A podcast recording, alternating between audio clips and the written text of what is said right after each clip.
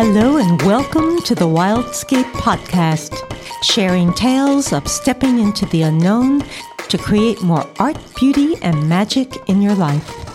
I'm your host, Gail Conrad, and today you're listening to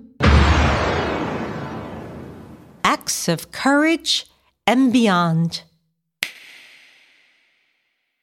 Did you have lots of scary dreams as a kid? I did. I used to have nightmares.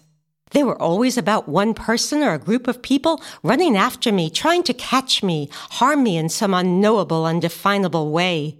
And just as they're about to reach me, I would be frozen, couldn't scream, couldn't move, or if I was moving, I was moving slow motion. I'd never make it. I'd never be able to escape. So now in the dream, they're coming in for the kill, and just as I'm about to be caught, I wake up and practically jump out of bed. Then scream, but a silent scream, because I'm still partially frozen. Until slowly I'd realize that it was just a dream, but I didn't want to go back to bed. I'd run out of the room, look for comfort, wake up someone else. Share the joy, so to speak, or rather, the fear. But around age five, the nightmares changed. It wasn't that they didn't happen at all. I come to that same point in the dream where someone is chasing me, about to catch me, and for a moment I still wake up. But then I do something. I deliberately go back to sleep, back into that dream, and I change the ending. I learned to change the ending of my scary dreams. And I did this intuitively. And once I knew that I had the power to change the ending, even though I only had partial awareness, I didn't know why these people were chasing me or why this was happening at all. I would experiment. At first, I would do things like zap my pursuers, put a moat around them, or I'd leap up and put myself miles away. But eventually I found that all I needed to do was to turn around and stare right at them. And guess what? As I did, they disappeared. It was as if they dissolved. And in the morning, I'd wake up again, but with peace, not feeling terrified. Did this end all of my scary dreams? No. Was I able to do this in every scary dream? Not quite. I wasn't always conscious enough to know that I was dreaming to change the dream. But what it did do was show me that there were other options to dealing with that paralyzing fear beyond freeze or flee. Sometimes I could face it and act. And without really understanding what I was doing, I was practicing the first kernels of self empowerment and of courage. But what about in our everyday physical waking life?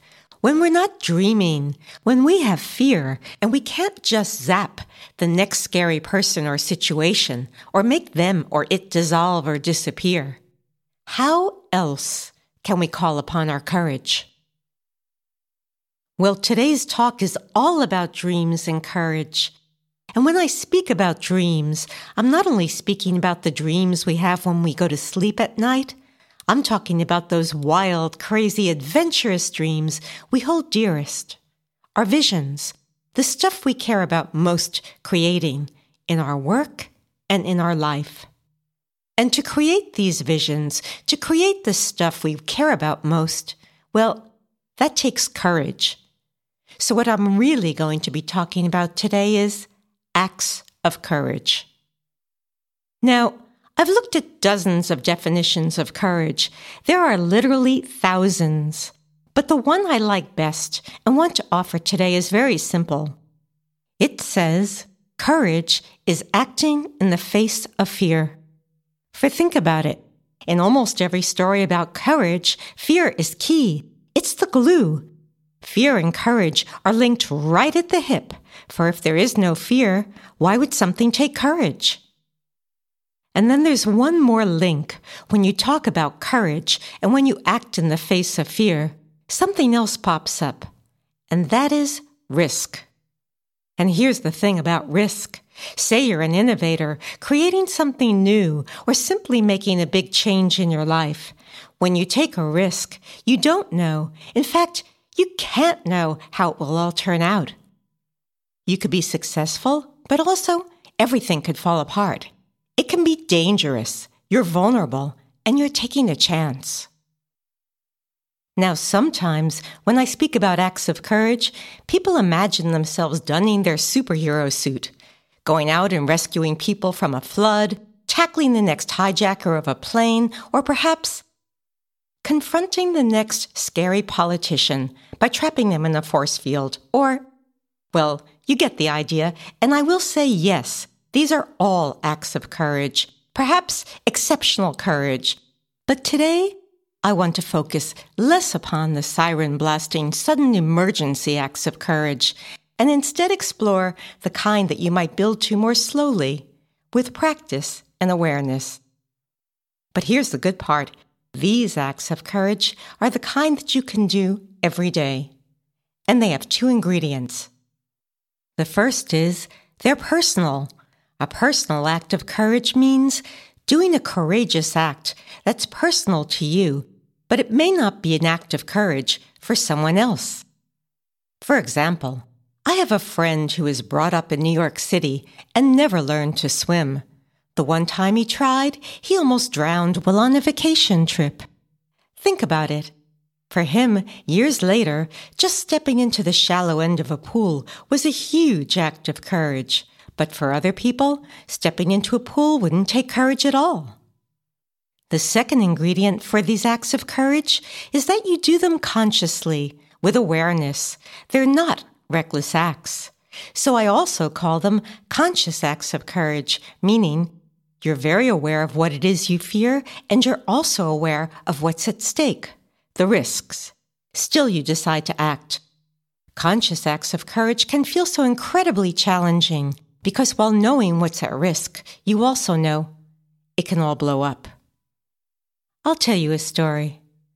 I was brought up in a silent household where it felt dangerous to speak up. This was after my father died when I was nine and my mother remarried. I learned to stay out of the way, to not rock the boat, to not worry anyone, and just say yes, even if I didn't mean it. I couldn't just zap or change the ending or dissolve the scary stuff. So outwardly, I walked the route of the least hand grenades. That is, until I took my first subversive act, became an artist. Then it all caught up with me.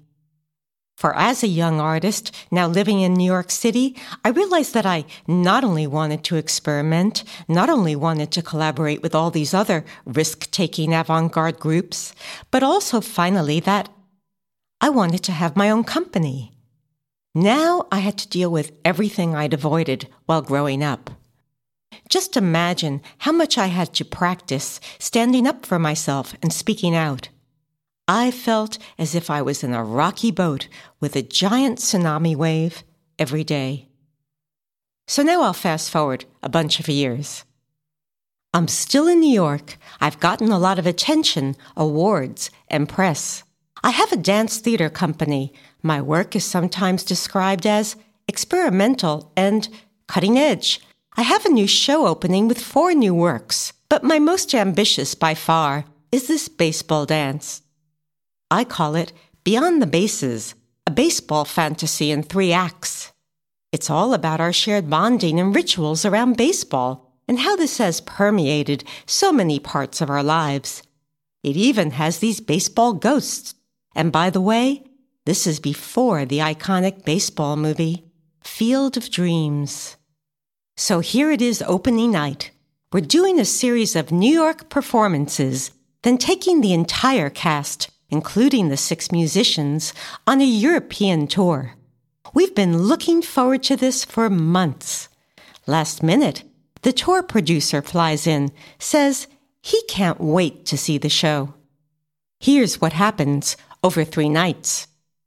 Night one. The opening goes great. It's a packed and sold out house. The audience is totally receptive. They're right with us. But afterwards, the tour producer comes backstage and he says, I don't know about that baseball dance. It just wasn't, it wasn't funny. Funny, I think. I'd never intended it to be funny.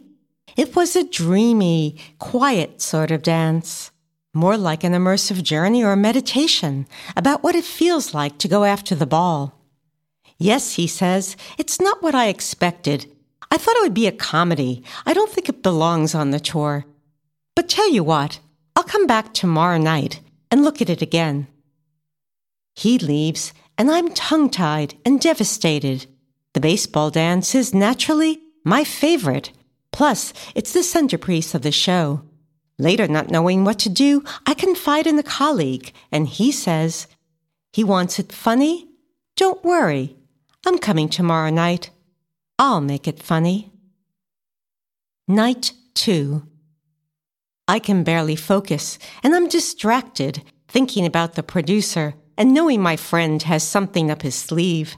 Sure enough, curtain goes up, one dancer walks on stage, and right away, I hear a huge belly laugh. It's followed by a whole bunch of people laughing. Perhaps you can guess what happens next. The audience chuckles and rocks and roars through the entire piece. It doesn't really matter what happens on stage.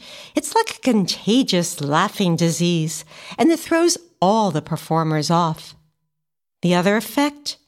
It no longer feels like my baseball dance. Afterwards, the producer comes up smiling. He says, This was great. I must have gotten it all wrong.